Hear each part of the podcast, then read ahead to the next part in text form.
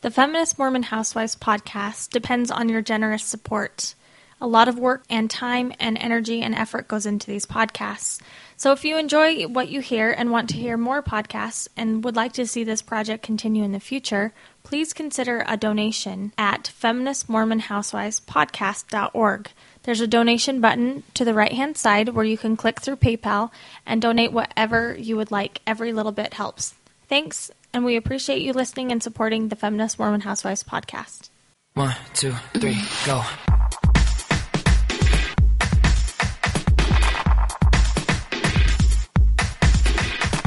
Feminist Mormon Housewives. Feminist. Hello and welcome back to another episode of the Feminist Mormon Housewives podcast. I'm your host, Lindsay, and we are returning for another segment in what is going to be a long year of polygamy for our Year of Polygamy series. And I'm so excited to do this episode because there's so many interesting things going on. Now, we're breaking with the chronology of Joseph Smith's wives for a moment, just for this episode, because about the time that Mary Rollins comes in, which was our last episode, episode number 9, we have a lot of things going on in Nauvoo. So I'm going to set the stage for that. We're going to talk a little bit more about Nauvoo polygamy after we finish with all of Joseph's wives. This is going to be a podcast that kind of covers the chronology of what is going on while he is marrying these women. I think it's important to know the context of polygamy, not just as individual stories go, but as a whole, if that is even possible. So it's you, me, and my trusty Diet Coke, and hopefully we can get through this. So now remember, here's an important aspect of the story that you're not going to hear if we just highlight the wives. So Fanny Alger came around in the early 1830s, and the polygamy revelation doesn't come out till years later, D&C 132. So many scholars, including traditional LDS scholars, believe that Joseph had word of the doctrine of plural marriage long before he actually started marrying women. There is evidence suggested in Mary Rollins' story where she claims she was told she was the first polygamous wife when she was 16 and later married him when she was older. And there is also an interesting doctrine about plural marriage as it was in regards to the Lamanites. And the Lamanites, of course, were thought to be the Native Americans at the time. So in July of 1831, so we backed up, Mary Rollins gets married in the 40s, now we're back in the 30s. In 1831, after Joseph Smith Jr. and others arrive in Jackson County, Missouri, Joseph was already making plans to preach to the Native Americans. He had done it before, and he was going to do it again. He received a directive on intermarriage with the Indians. According to William W. Phelps, he says that Joseph gave this revelation, and W. Phelps eventually writes this evidently from memory, this whole revelation that Joseph gave. So you can read the whole revelation online according to his word. But he goes in to say that Joseph has this whole revelation that says that we need to marry the Lamanites. It's part of our directive. So I'm going to tell you some of the things that W.W. Phelps says. He says, about 3 years after this was given, I asked Brother Joseph privately how we, that were mentioned in the revelation, could take wives from the natives, as we were all married men. He replied instantly in the same manner that Abraham took Hagar and Keturah, and Jacob took Rachel, Bilhah, and Zilpah by revelation. The saints of the Lord are always directed by revelation. So while the text of the revelation was not written in July 1831, intermarriage was supposedly discussed in 1831. 4 months later, Ezra Booth wrote, in addition to this, and to cooperate with it, it has been made known by revelation that it will be pleasing to the Lord should they form a matrimonial alliance with the natives. And by this means the elders, who comply with the thing so pleasing to the Lord, for which the Lord has promised to bless those who do it abundantly, gain a residence in the Indian Territory independent of the agent.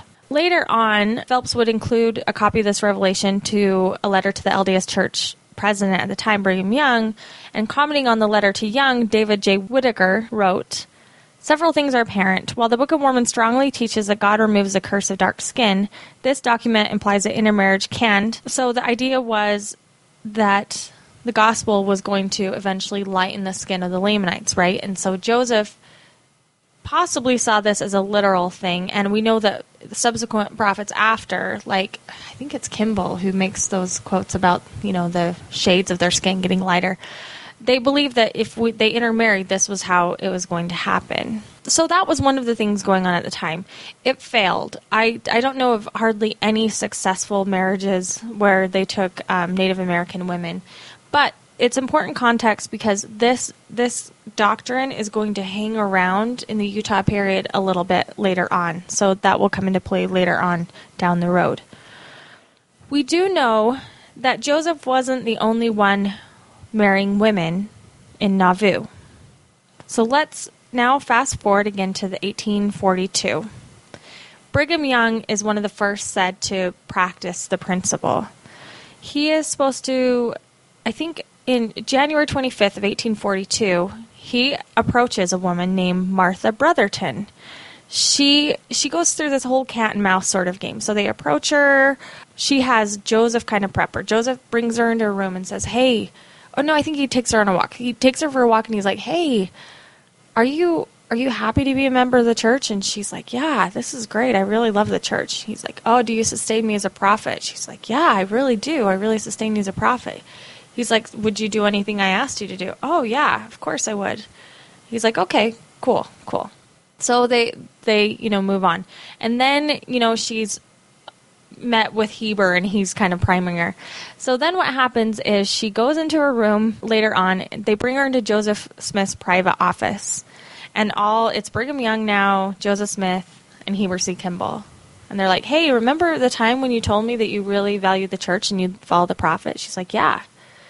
They said, "Okay, well, we have something we want you to do. Here's Brigham Young, and here's the doctrine of plural marriage, and we want you to marry him." And she's like, I don't know about this." They're like, no, trust us. We're men of God. And so I can't remember the exact details. She talks about it in John Bennett's expose, but they kind of go in and out of the room. They leave her alone. They lock the door. She reports that Brigham Young said, "Were it lawful and right, could you accept me for your husband and companion? Brother Joseph has had a revelation from God that is lawful and right for a man to have two wives. For as it was in the days of Abraham, so shall it be in these last days. If you will accept of me, I will take you straight to the celestial kingdom." Brigham then leaves the room and returns 10 minutes later with Joseph. Joseph says, "Just go ahead and do as Brigham wants you to do." Martha would report that Smith said, "I know this is lawful and right. I have the keys of the kingdom, and whatever I bind on earth is bound in heaven, and whatever I loose on earth is loosed in heaven." Martha writes that she begged for time to consider. She was very conflicted about this, and she didn't appreciate this going in and out of the room. And I think, if I remember the story right, Brigham makes her kiss him before he leaves the room, because now they start to get worried because she's getting hesitant. She's like, "I don't know about this." And so they do all this, leave the room, lock the door, come in. And then Brigham's like, "You're not going to tell anyone, are you?" And she's like, "No, I'm not going to tell anyone." He's like, "Okay, well, will you at least give me a kiss?" She's like, "Okay, I'll give you a kiss." So the thing I love about this kind of terrible story is that right after that happens, Martha feels really abused. I think she leaves the house, goes straight to her sister's, and within a few days, she publishes her story. She publishes it on July 15th, 1842 in a St. Louis bulletin. So right after it happened. So that was one of the things that was happened. And This is the cynical side of me, but because Brigham was so arrogant later on in the Utah period that every woman wanted him and that he would, love to see young men who could compete with him. I love the story of Brigham Young being turned down, so publicly by a woman. I think that's kind of sweet validation for me. And if I remember right, later on, Brigham Young, out of his pride or spiritual directive or whatever you want to say, he seals himself to this woman later on, even though she's not there, not in Utah. So anyway, so that happened in July, but previous to that, in May 4th of 1842, Joseph introduced the temple endowment to 7 men at a meeting in the room over his store in Nauvoo. So they don't have a temple yet. They don't have an endowment house. So they're using the meeting room over the store in Nauvoo for their endowment house, for these secret meetings, these Masonic meetings, the Relief Society, all these things. Now, baptisms for the dead has already been introduced in the fall of 1841 to 42. A few others received their endowment before the completion of the temple, but at this time, the endowment ceremony is only for men. So it's only for this secret circle of men, and it's only seven people. So Leonard Arrington, who was the church's historian for a long time, notes in his biography of Brigham Young, called American Moses, quote, "A third preparatory ordinance or ceremony introduced privately to the 12 shortly after baptism for the dead and plural marriage was, quote, the full endowment. There had been washings and anointings in the Kirtland Temple, but the full endowment, as introduced in the spring of 1842, was a sacred ceremony in which participants observed a series of dramatic renderings of episodes that illuminate the plan of Christian life and salvation." Brigham noted in his journal on May 4th, 1842, that he, Heber Kimball, and Willard Richards met with Joseph and Hyrum Smith. Joseph, quote, "taught the ancient order of things for the first time in the last days, and I received my washings, anointings, and endowments, and gave us instructions on P priesthood and the new and everlasting covenant." Brigham would also be sealed to his parents, his current children, and a number of young men known as spiritual sons. This was a practice that happened a lot in the early days of the church.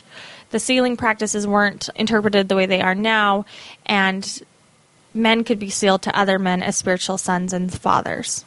So that happens in their first meeting.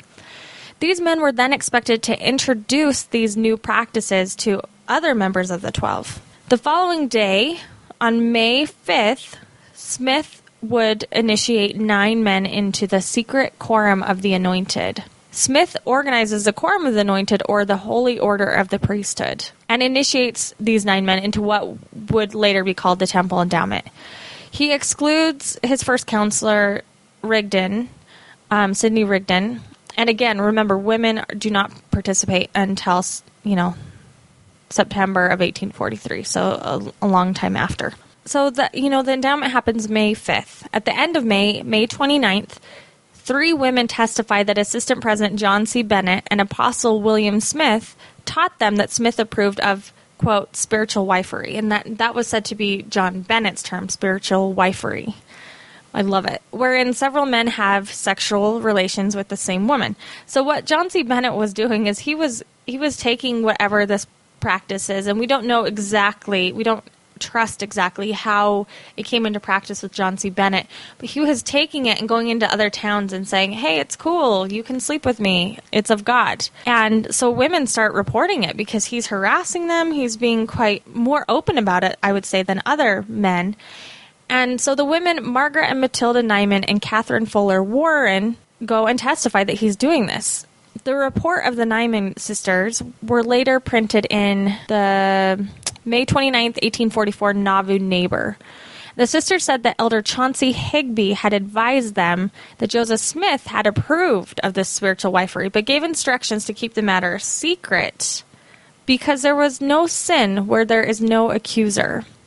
Catherine Fuller Warren, in her May 20th, 1842 testimony, responded to charges of unchaste and unvirtuous conduct with John C. Bennett and others by admitting not only to having sex with him, but with Chauncey Higbee and the prophet's younger brother, Apostle William Smith. Speaking in her defense, however, she insisted that these men had taught the doctrine that it was right to have free intercourse with women, and that the heads of the church also taught and practiced in which things caused her to be led away thinking it to be right. So this woman's whole, sexual history gets on display for this trial because she's saying, these 3 men came to me and said it's of God. So if that story is to be believed, and I would say, considering the other things happening at the time, it's not unlikely. I really feel bad because she's a victim of this failed practice. It didn't work. And because she didn't have a man approach her that was of such status that his status would be protected, she was kind of thrown under the bus, unfortunately. That summer, John C. Bennett, starting to get into trouble, he had been the mayor of Nauvoo and had become appointed the general in the Legion, begins to accrue all of this controversy. So Joseph Smith jumps on the bandwagon, and to take away the smoke from him, he accuses John C. Bennett of attempting to seduce several Nauvoo women under the guise of polygamy. Now, this makes Bennett furious because he was Joseph's close confidant, but there is said to be a huge power struggle between the two. So he becomes excommunicated, and he would begin a lecture circuit against the Mormons and publish articles and books. One of the biggest and most popular first anti-Mormon books was an expose that was wildly popular, and it was called The History of the Saints, or an expose of Joe Smith and Mormonism. And I've actually held one of the original copies in print. It's really cool. So this expose is important because it comes out on the eve of the statewide elections. And both governor candidates, you know, are already troubled by the Mormons, so they call for the repeal of the Nauvoo Charter, because now Nauvoo is becoming one of the biggest cities in Illinois. It's rivaling Chicago, and Joseph Smith is gaining a lot of power really fast. He would eventually, you know, run for president very shortly. So these people are saying too much power. So they use this expose as proof that things are not well in Nauvoo. In that same May of 1842, an attempt had been made to murder Lyburn W. Boggs, the governor, and he was the one that led the drive to exterminate the Mormons in the state. So it was widely believed, and it's still controversial today, that the assassination attempt was ordered by Joseph Smith because Porter Rockwell was suspected of being the one who attempted his life, who tried to attempt to kill him. And Porter Rockwell was the personal bodyguard and very loyal friend of Joseph Smith. Even Leonard Arrington, church historian, concludes that there was circumstantial evidence to back it up, even though Joseph Smith and Rockwell deny trying to kill the governor. So you have to remember that even though the governor had done some terrible things to the Mormons, it wasn't completely one-sided. He felt threatened for his own life. So the expose feeds these accusations and just gives people more political power and more political platform. There's already this idea that Mormons were murderers because, you know, Mormons weren't just victims of the mobs, but they did some of their own stuff too. They would go out and ransack some of the houses and burn some fields, try to steal some resources, and they were accruing power. They were seeking political domination, and they were doing what a lot of people thought immoral with all these rumors of polygamy. So this expose really is important because it really speeds things up in this way. To counter these accusations, Brigham Young, Heber C. Kimball, George Albert Smith, and Amasa Lyman are all sent out on missions to Illinois, to places that Bennett had spoken to try to counter his campaign. Brigham Young wrote in his journal several times about this, but, for example, one time he said, quote, Elders Kimball, Smith, Lyman, and myself held a conference. We exposed the course of Bennett and the mobocrats and disabused the public mind to some extent of the prejudices recently imbibed. Governor Thomas Carlin attended one meeting, end quote. So they go out, they're trying to undo all the damage that John C. Bennett is doing. On June 14th, 1842, the first fully dated plural marriage performed by Smith occurs for Brigham Young. So he gets, you know, rebuffed by Martha Brotherton. But in June, he seeks out Lucy Decker Seeley, and she decides to marry him. Now, Brigham Young had already been married, lost his wife, and remarried. So this would be his, I guess, third wife or his first plural wife. So while the first marriage to Brigham is actually dated in 1842, it is largely believed that Smith had already been introducing this since the early 40s. And Brigham Young, although became a huge advocate of plural marriage later on in life, he writes later on that he really struggled with it. He wrote, quote, Some of these, my brethren, know what my feelings were at the time Joseph revealed the doctrine. I was not desirous of shrinking from any duty, nor of failing in the least to do as I was commanded, but it was the first time in my life that I had desired the grave, and I could hardly get over it for a long time, and when I saw a funeral, I felt to envy the corpse its situation, and to regret that I was not in the coffin, knowing the toil and labor that my body would have to undergo, and I had to examine myself from that day to this, and watch my faith, and carefully meditate, lest I should be found desiring the grave more than I ought to do." End quote. It is said that other men and their wives felt the same at the time. So I'm going to tell you some of the Abrahamic sacrifices. Now, this is like a juicy thing that critics of the church always use. They like these stories because they are sort of juicy stories. So Brigham Young wasn't the only one that was turned down. Joseph Smith was said to be turned down by several women as well. In John Mills Whitaker's journal, November 1st of 1890, quote, "The prophet went to the home of President Taylor and said to him, 'Brother John, I want Lenora.' Taylor was stunned, but after walking the floor all night, the obedient elder said to Smith, 'If God wants Lenora, he can have her.'" Woodruff concluded, "That was all the prophet was after, to see where President Taylor stood in the matter, and said to him, 'Brother Taylor, I don't want your wife. I just wanted to know where you stood.'" End quote. So that's John Mills Whitaker quoting Prophet Wilford Woodruff telling the story about John Taylor's wife. So Joseph Smith would do this again. The most famous story is Heber C. Kimball's wife, Vilate. During the summer of 1841, shortly after Heber's return from England, he was introduced... So this is from the biography of Heber C. Kimball by Stanley B. Kimball on page 93. During the summer of 1841, shortly after Heber's return from England, he was introduced to the doctrine of plural marriage directly through a starting test of sacrifice, which shook his very being and challenged his faith to the ultimate. He had already sacrificed homes, possessions, friends, relatives, all worldly rewards, peace, and tranquility for the restoration. Nothing was left to place on the altar save his life, his children, and his wife. Joseph demanded for himself what to Heber was the unthinkable, his Vilate. Totally crushed and spiritually and emotionally, Heber touched neither food nor water for 3 days and 3 nights and continually sought confirmation and comfort from God. Finally, after some kind of assurance, Heber took Vilate to the upper room of Joseph's store on Water Street. The prophet wept at this act of faith, devotion, and obedience. Joseph had never intended to take Vilate. It was all a test. So we do know of 2 instances where Joseph approached his apostles and said, "Hey, I hate to tell you this, but the Lord has asked me to marry your wife." And they were like, "Oh gosh, Joseph, I don't know if I can do this." And he's like, "Well, think about it and give me your answer." So they both agonize over this. And they finally both say, "Okay, Joseph, we've decided that you can do it.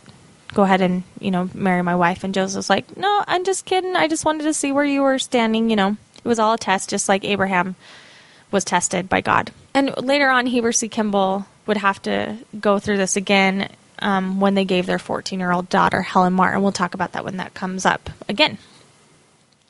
In July of 1842, as these men start to be introduced to the practice, Joseph finally comes up with a concrete revelation. Prior to his marriage to Newell Whitney's 17-year-old daughter, Sarah Ann Whitney, which we'll be talking about, Joseph Smith received and records a revelation on polygamy, which remains in the LDS Church archives. Although recorded in the official revelation book of the time, the revelation was not canonized as scripture, so it didn't become scripture till way later in the D&C, like way after the saints had come to Utah. It's interesting, the Community of Christ, the RLDS, does not have D&C 132 in their scriptures because it wasn't put in the scriptures till years later. In this revelation, the Lord reveals a plural marriage ceremony, which would later be altered and become the sealing ceremony in the temple. And you can look at copies of the archives in the historical department in the Salt Lake City Church History Library. I'll just read some of it to you. It says, "Verily, thus saith the Lord unto my servant Newell K. Whitney, the thing that my servant Joseph Smith has made known unto you and your family, meaning his plural marriage to Sarah Ann Whitney, and which you have agreed upon is right in mine eyes and shall be rewarded upon your heads with honor and immortality and eternal life. to all your house, both old and young, because of the lineage of my priesthood, saith the Lord. It shall be upon you and your children, and from generation to generation, by virtue of the holy promise which I now make unto you, saith the Lord. These are the words which you shall pronounce upon my servant Joseph and your daughter Sarah Ann Whitney. They shall take each other by the hand, and you shall say, you both mutually agree, calling them by name, to be each other's companions so long as you both shall live, preserving yourselves for each other and from all others, and also throughout all eternity, reserving only those rights which have been given to my servant Joseph by revelation and commandment and by legal authority in times past. If you both agree to covenant and do this, then I give you, Sarah Ann Whitney, my daughter, to Joseph Smith to be his wife, to observe all the rights between you that belong to that condition. I do it in my own name, and in the name of my wife, your mother, and in the name of the holy progenitors, by the right of birth, which is the priesthood, vested in me by revelation and commandment and promise of the living God, obtained by the holy Melchizedek, Jethro, and other of the holy fathers, commanding in the name of the Lord all those powers to consecrate in you and through the posterity forever all these things I do in the name of the Lord Jesus Christ, and through his order may he be glorified, and that through the power of the anointing David may reign king over Israel, which shall hereafter be revealed. Let immortality and eternal life henceforth be bestowed upon your heads forever and ever. Amen. What I just read for you, sorry, I need more Diet Coke, reading Revelations. What I just read for you was the original manuscript of the Kirtland Revelation book. The Church Historical Department has this record, and there is an excerpt of it also in Sacred Loneliness, which you should buy. In August of 1842, we have the earliest known references of the garments used in the Holy Order. Now remember, the Holy Order is a secret thing only afforded to a few people, and by August 1842, only men. The earliest reference to the special undergarment in the endowment reads for this date, quote, They have oil poured on them, and then a mark or a hole cut in the breast of their shirts, to keep the destroying angel from them and their families, end quote. From the 18th century to the 1840s, shirt referred to an undergarment which was often worn with a separate tight-fitting underpant reaching to the knees. And this is all from D. Michael Quinn's The Mormon Hierarchy Origins of Power. I think it's on page 635 in the book that I have. Meanwhile, there's all these revelations and stuff going on, but tensions are mounting. Rumors are mounting. Joseph is accruing more power and more support, and likewise more enemies. And he's also acquiring many women at this point, and rumors are beginning to swell. So to combat this, Joseph calls and holds a special conference in Nauvoo. At that conference, 380 elders volunteer to travel nationwide to distribute a broadside, which was a 2-page newspaper filled with affidavits and certificates in a massive, massive effort, like a PR effort to convince the public that Joseph was not a polygamist.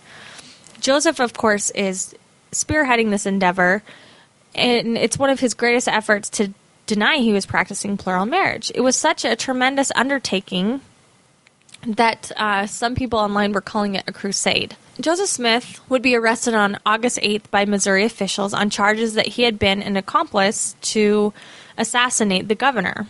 He was released the same day, and then he went into hiding. So he goes into hiding in Iowa and then back in Nauvoo. So this is in August of 1842. So he's starting to get into more and more trouble, not just for rumors now, but actual accusations. There's the Nauvoo banking crisis that's happening. There's charges from women. There's this huge assassination charge. But Joseph is released from his arrest by the Nauvoo Municipal Court because Joseph is in charge of Nauvoo, so he's running the city. So it's interesting how this whole political thing is working. I would desperately encourage you to read D. Michael Quinn's Origins of Power. It's fascinating. Upon returning to Nauvoo after in hiding, Joseph Smith recorded, quote, I advised the 12 to call a special conference on Monday next, August 29th, to give instructions to the elders and a call upon them to go forth upon this important mission.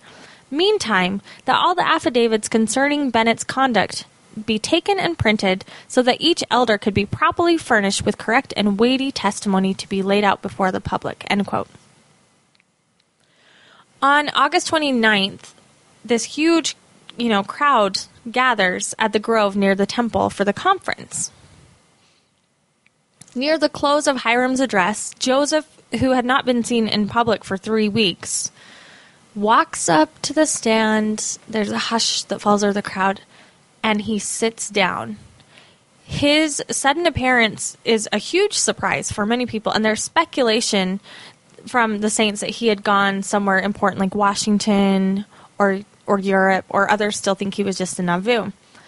After Hyrum concludes this speaking, Joseph addresses the large congregation. He refers to the affidavits and certificates which he has been preparing by giving both a plea and a prophecy, as he says, quote, "Let the 12 send all who will support the character of the prophet, the Lord's anointed, and if all who go support my character, I prophesy in the name of the Lord Jesus, whose servant I am, that you will prosper in your missions." End quote. So these 380 people go on their missions. They're going to go preach that, no, we're not about polygamy. Joseph is not a polygamist. Now, Joseph is doing this. He wants to run for president. He needs good PR around the country. That was at the end of August. At the 1st of September in 1842, Smith publishes some teachings against polygamy in the Times and Seasons. And, of course, Joseph Smith was the editor at the time for the Times and Seasons. In the September 1st, 1842 issue, he writes, quote, "All legal contracts of marriage made before a person is baptized in the church should be held sacred and fulfilled, inasmuch as this Church of Christ has been reproached with the crime of fornication and polygamy.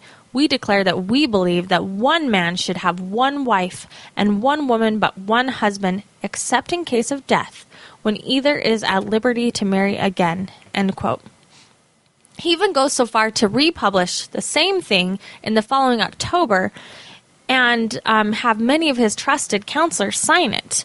In October 1st, 1842, the issue, Times and Season, it restates this from Smith, quote, "All legal contracts of marriage made before a person is baptized into this church should be held sacred and fulfilled, inasmuch as the Church of Christ has been reproached with the crime of fornication and polygamy.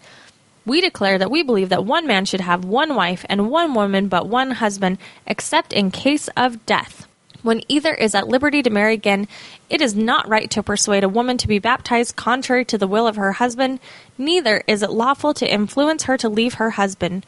All children are bound by law to obey their parents, and to influence them to embrace any religious faith or be baptized or leave their parents without their consent. It is unlawful parents and masters who exercise control over their wives, children, and servants and prevent them from embracing the truth will have the answer for that sin."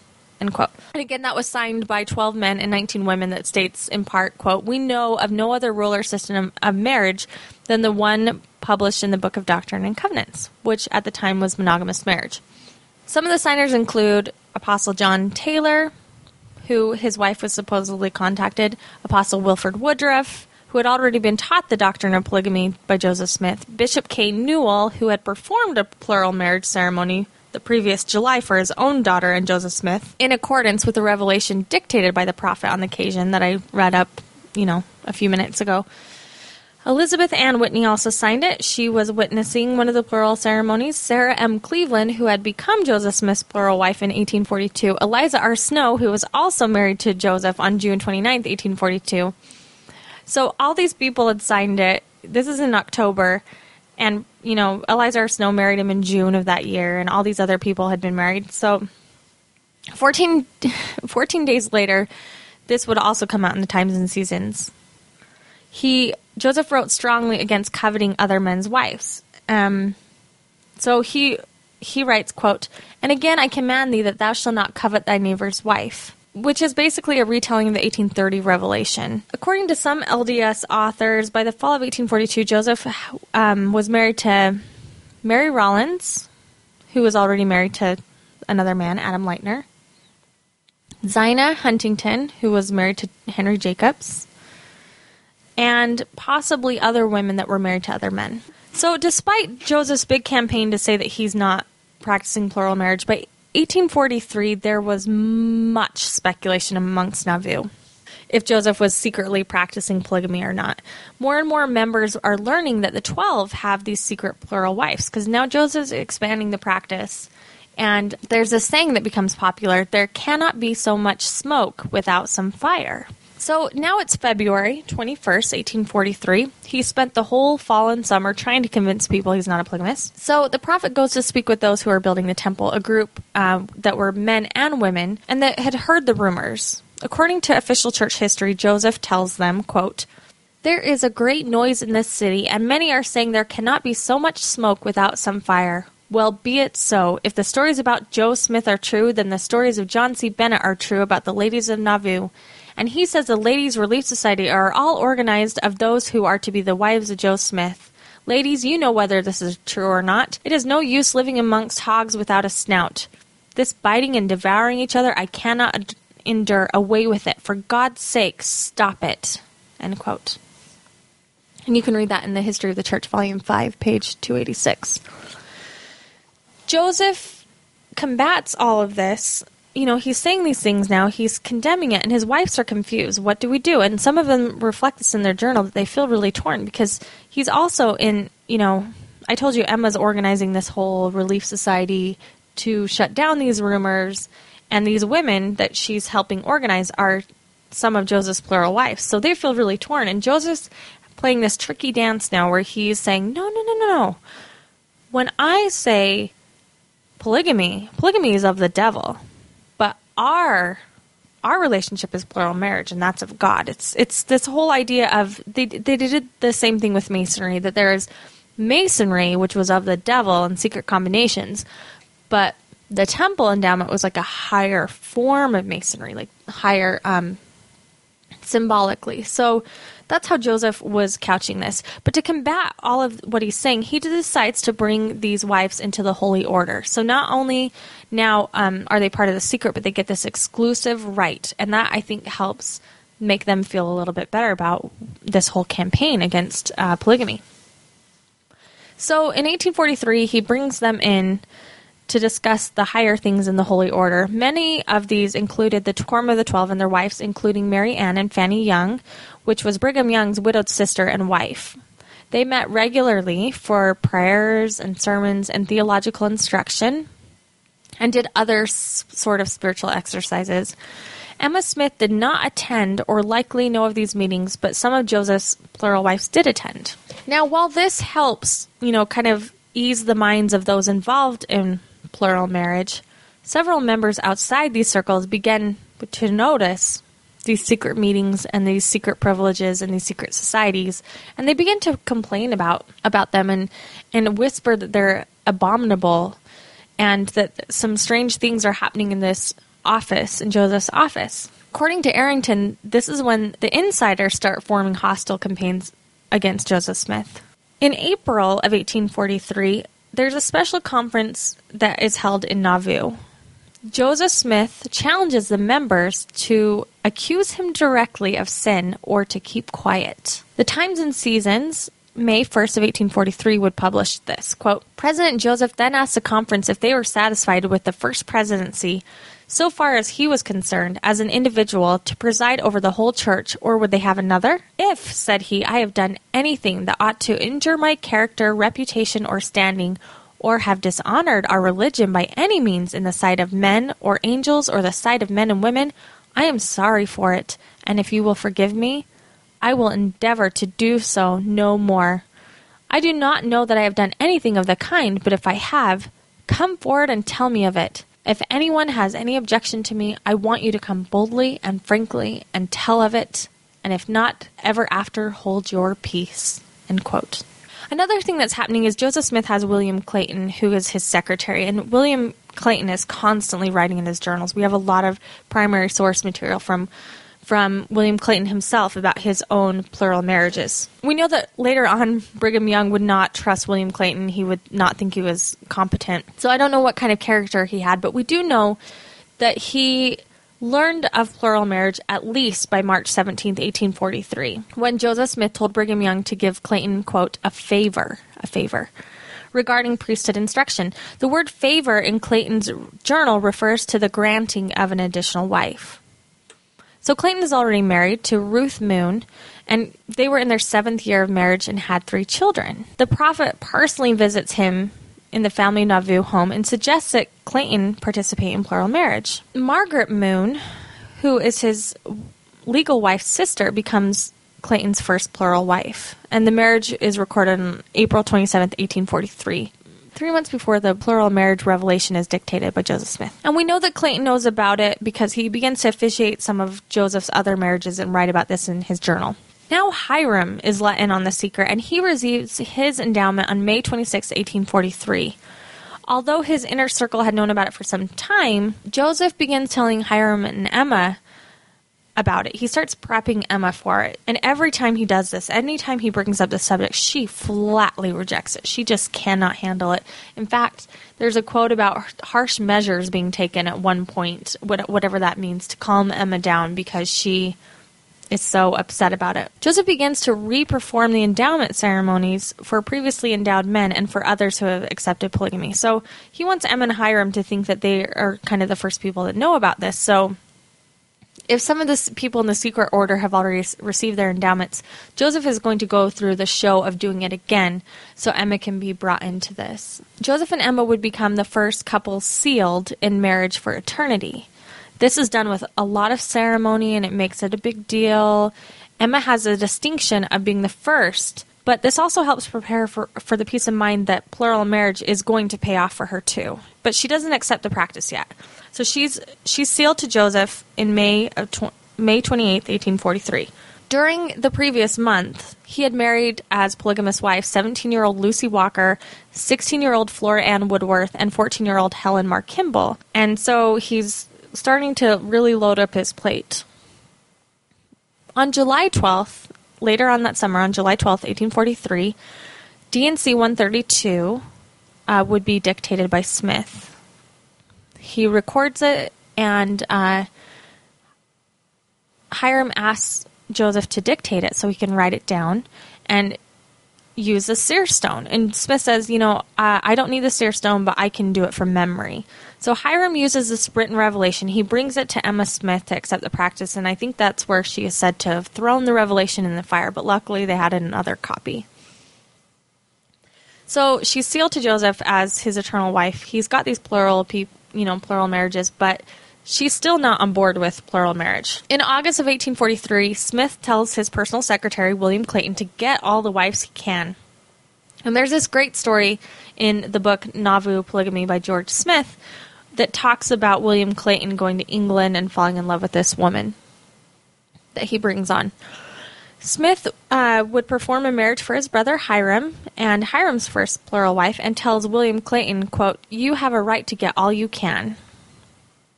He also reportedly said, "The results of our endless union will be offspring as numerous as the stars of heaven or the sands of the seashore." This causes a problem for Joseph Smith and Clayton. William Clayton had married two sisters, right? He has his wife and then her sister. And he desires to take on a third, one of the youngest sisters, Lydia Moon. Clayton asks the prophet's permission, but Joseph says, no. You can't marry Lydia Moon. I just had a revelation, and the revelation is you can only take two members of a family. You can only marry two from the family. Smith then asked Clayton if he would give Lydia to him. And Clayton says, "I said I would so far as I had anything to do with it. He requested me to talk to her." So he says, "I want to marry Lydia." And Joseph's like, no. She has to be married to me because you can only have two to the family. That's the new rule in this revelation. So will you talk to her and see if she'll marry me? So Clayton does that, and Lydia Moon refuses Joseph Smith's offer because she wanted to tarry with her sisters, who were already Clayton's wives. Meanwhile, they're still working on Emma. Emma is really struggling with the principle. She vacillates between bitter refusals and really reluctant acceptance. There are stories of a servant and I think a bodyguard that would stand outside her window or her door when she's having these discussions. And she just was so in anguish over it. She would fly into these jealous rages, and then she would become repentant when her salvation was threatened and say, no, I'm so sorry. I wanted to be righteous. Please help me to accept this. Joseph is really trying to help her through this, so he rewards her with this second anointing. On September 28, 1843, Joseph and Emma are the first couple to receive the second anointing, in which each is anointed and ordained to the highest and holiest order of the priesthood. Now, that practice reportedly still happens to the elite in our church, but it would become much more common back in that time, the second anointing. Joseph forbids it and the practice thereof. No man shall have but one wife. Meanwhile, that October, there becomes a problem. William Clayton, his secretary, is living the principle now. He discovers that his plural wife is pregnant. This is a disaster. These women are not supposed to get pregnant. This is complicated because no one is supposed to know she's married to him. And she is going to be, you know, her virtue is going to be put on trial. What are they going to do? Only a small few people know that she's pregnant. So Joseph Smith tells William Clayton not to worry about it, assuming that if it comes out and it becomes necessary, they can excommunicate William Clayton. We'll say, oh, William Clayton, that was naughty. You should not be sleeping with your wife's sister. We'll excommunicate you if that happens, but we'll reinstate you. He tells Clayton, quote, just keep her, the mother and the baby, at home and brook it. And if they raise trouble about it and bring you before me, I will give you an awful scourging and probably cut you off from the church. And then I will baptize you and set you ahead as good as ever, end quote. And that comes from William Clayton's journal. On November 1st, Joseph Smith republishes the Times and Seasons reprinting of the earlier 1831 revelation, which includes these commandments, quote, thou shalt not lie, he that lieth and will not repent shall be cast out. Thou shalt love thy wife with all thy heart, and shall cleave unto her and none else. And he that looketh upon a woman to lust after her shall deny the faith, and shalt not have the spirit, and if he reports, not he shall be cast out. Thou shalt not commit adultery, and he that committeth adultery and repenteth not shall be cast out. But he that hath committed adultery and repents with all his heart, and forsaketh it, and doeth it no more, thou shalt forgive. But if he doeth it again, that shall not be forgiven, but shall be cast out. Thou shalt not speak evil of thy neighbor, nor do him any harm. Thou knowest my laws concerning these are given in the Scriptures. He that sinneth and repenteth not shall be cast out. End quote. And that would be Volume 4, number 24. On November 2nd, Brigham Young's diary says, quote, Monday evening baptized sisters Cobb and Harriet Cook. 2 days later, after they're baptized, Joseph Smith marries them to Brigham Young. So now Brigham Young has three plural wives that we know about. Brigham Young reports the marriage of his sister to Joseph Smith in the Journal of Discourse on the same day. He writes, quote, I recollect a sister conversing with Joseph Smith on this subject of plural marriage.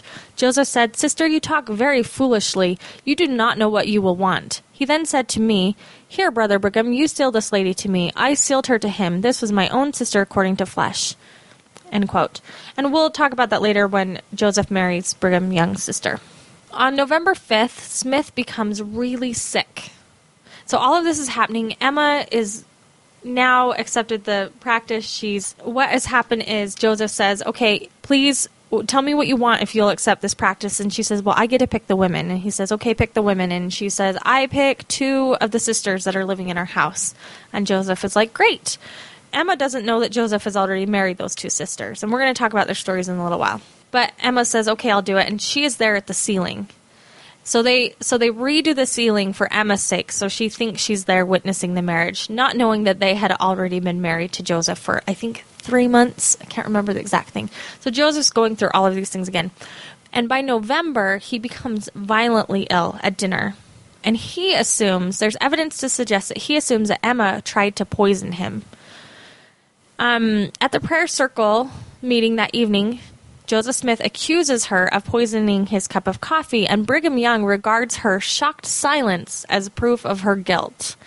And this starts to be some of the cracks, the major cracks in Brigham and Emma's relationship. Now, a lot of people, scholars say that since he got over it so fast, it was probably not poisoning, probably ulcers. And you can imagine why Emma would be shocked to receive such a accusation. Emma also realizes that she is pregnant with her baby, David Hyrum. Amidst all this tension, Joseph is really starting to see his role change. He begins to change his title. So instead of being the president of the church or the prophet or whatever they're calling him, he is anointed and ordained, quote, king, priest, and ruler over Israel on earth. So he starts calling himself the king, priest, and ruler over Israel on earth. He starts walking around in his, general out forms. He's carrying a saber with him now. He's wearing all of these medals and patches. According to D. Michael Quinn in Origins of Power, Smith becomes Mormonism's theocratic king. The Kingdom's clerk, William Clayton, writes that during the April 11, 1844 meeting, was President Joseph Smith chosen as our prophet, priest, and king by hosannas. William Marks, who was present at the coronation, later stated that the Council of 50 performed an ordinance in which Joseph suffered himself to be ordained a king to reign over the house of Israel forever. And a later revelation from the Council of the 50 affirms that God called Smith to be a prophet, seer, and revelator to my church and my kingdom, and to be the king and ruler over Israel. In detailed minutes of the same ceremony years later, the Council of the 50's standing chairman, John Taylor, was anointed and set apart as king, president, and ruler over Israel on the earth. In a veiled reference to Smith's kingship, Apostle Lyman White and Heber C. Kimball wrote in 1844, "You are already president pro tem of the world." So they really believe Joseph was like the ruler of the earth. So he's really gaining power by this point amongst his followers. By 1843 was a huge year for Joseph with all this endowment, plural marriage, and bringing Emma into the principal. In 1844, legal tensions were high, and Smith had made a lot of enemies out of former friends. William Law, who was once Joseph's good friend, had increasing concerns over Joseph's sexual behavior. William Law files a formal complaint with Hancock County Circuit, accusing Joseph Smith of living in an open state of adultery with Maria Lawrence, who was Smith's foster daughter and polygamous wife. Maria Lawrence was a teenage orphan, and we're going to talk about her later on, and she was living in the Smith household. And she was the one, Maria and her sister Sarah were the ones that were married to Joseph 3 months earlier, and then Emma gives them to Joseph later on. And Joseph was also the executor of their $8,000 estate. Now, these two sisters and that $8,000 estate would cause a lot of problems for Joseph Smith later on, and the church later on down the road. William was apparently hoping that, accusing Joseph and exposing his relationship to these sisters would help him to abandon polygamy. But instead, Joseph Smith excommunicates Law immediately and has himself appointed as the girl's legal guardian, too. So he's also their husband and their legal guardian, and rejects the charge in front of the church congregation on May 26, 1844, denying that he has more than one wife. Joseph now gives a famous speech denying polygamy, boasts that he has done more than Jesus Christ. He says, quote, "Come on, ye prosecutors, ye false swearers, all hell boil over, ye burning mountains, roll down your lava, for I will come out of the top at last. I have more to boast of than any other man. I am the only man that has ever been able to keep a whole church together since the days of Adam. A large majority of the whole have stood by me. Neither Paul, John, Peter, nor Jesus ever did it. I boast that no man ever did such a work as I. The followers of Jesus ran away from him, but the Latter-day Saints never run away from me yet. You know my daily walk and conversation. I am in the bosom of a virtuous and good people. How do I love to hear the wolves howl?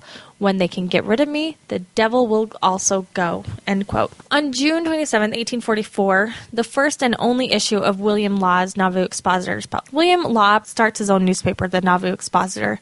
This is a huge, complicated history. You need to research the history of the Expositor by itself. He publishes this copy, and it's got references to the 1843 polygamy revelation and to Joseph Smith's 1804 ordination of king on earth. Smith is the mayor of Nauvoo at the time, and he orders the destruction of the press. He calls it a public nuisance. So even though Joseph Smith is in charge, they illegally destroy the press. They go and destroy it, literally destroy it, which is illegal. And that's June 10th. On June 18th, Smith declares martial law in the town, gives the last public address to the Nauvoo Legion that he would give. On June 20th, Joseph Smith writes to the apostles, tells them to destroy their garments and return to Nauvoo. So remember, the apostles now are out on their missions trying to preach and teach that polygamy is not happening. We got Brigham Young, all these people that are that are already living polygamy. So Joseph writes them on June 20th and says, destroy your garments and get back to Nauvoo.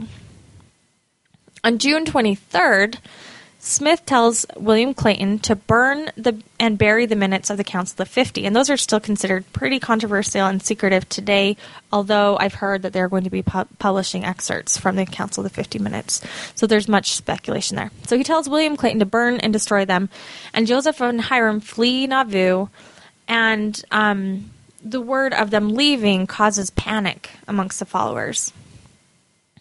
He is accused of cowardly abandoning Nauvoo. And some say that he struggles so much with the idea of being a coward because he leaves Nauvoo, so he returns at about 6 p.m. that night. He tells Stephen Markham that this is contrary to the revelation and commandment he has received, and Joseph and Emma burn the original manuscript of the 1843 polygamy revelation, presumably on the evening that William Clayton preserves a copy, which is later becomes canonized as D&C 132. And this is all from the History of the Church, Volume 6, pages 548 to 550. Okay, on June 24th, Smith surrenders to civil authorities to stand for trial for riot and treason. Joseph rode down home twice to bid his family farewell. Well, he's solemn and thoughtful, and he expressed that he thinks he's going to be murdered. About 15 people take him to Carthage, and when opposite to the Masonic Hall, Joseph said, "Boys, if I don't come back, take care of yourselves. I'm going like a lamb to the slaughter." When they passed the farm, he took a good look at it, and after they looked past it, he turned around several times to look again. When Joseph said, "If some of you had got such a farm and knew you would not see it anymore, you would want to take a good look at it for the last time." On June 27th, a large group of men approached Carthage jail, disguised with blackened faces. Smith at first assumes it's the Nauvoo Legion he is secretly ordered to rescue him. However, Major General Jonathan Durham has disobeyed orders, knowing that a prison escape would mean the annihilation of Nauvoo. Instead, vigilantes storm from the upstairs room, instantly killing Hyrum and severely wounding Taylor. Joseph defends himself with a pistol. He kills two men. Then he jumps out the window and begins to shout the Masonic cry of, "O Lord, my God, there is no help for the widow's son. Is there no help for the widow's son?" Masons in the crowd show no mercy and prop the semi-conscious Smith against a nearby wall and shoot him several times at point-blank range. William Richards is the only one not killed or severely wounded. Mormons immediately attribute this to the fact that he alone wore his undergarment given to the endowed persons. So Joseph was not wearing his garments when he was killed. He took them off. Earlier that morning, Joseph Smith had sent an order in his own handwriting to Major General Jonathan Durham to come in and save him, but he realized that would be a disaster and result in two bloodbaths, one in Carthage and one when anti-Mormons and probably the Illinois militia would lay siege for Nauvoo. So to avoid civil war, he refuses to go and doesn't let Joseph Smith know.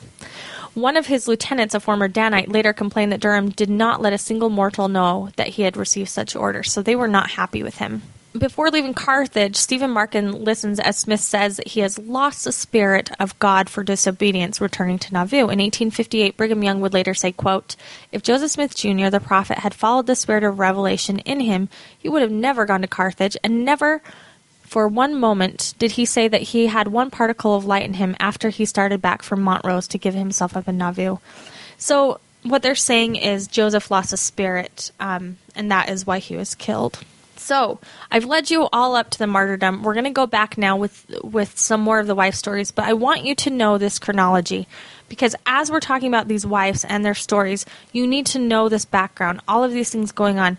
There are revelations coming out. There are campaigns, anti-polygamy campaigns coming out. There are apostles practicing it. There are apostles failing at it. There are people being excommunicated. There are political things going on. It is not simple at all. It is not a straight and easy timeline. It's hard to make this a chronology because just like the branches of a genealogy tree branch out, this is exactly what's happening with these plural unions. So take all of this, listen to it again if you need to. It's a lot of information. Kind of sit with it and digest it. If I've butchered anything, please correct me in the comment section if I get my dates or anything mixed up. But I would encourage you all to read D. Michael Quinn's Origins of Power, for sure in Sacred Loneliness. And amongst the Mormons, you can read both of Brigham Young's biographies. There is just so much good stuff out there, so much good history that you're missing out on. So if you have any questions, go ahead and leave them in the comment section at Feminist Mormon Housewives Podcast, and thank you for listening.